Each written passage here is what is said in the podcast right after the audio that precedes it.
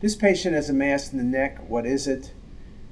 Again, axial imaging and then a cinematic look up from below. Beautiful hypervascular mass surrounding the patient's left carotid, carotid body tumor. This is a paraganglioma.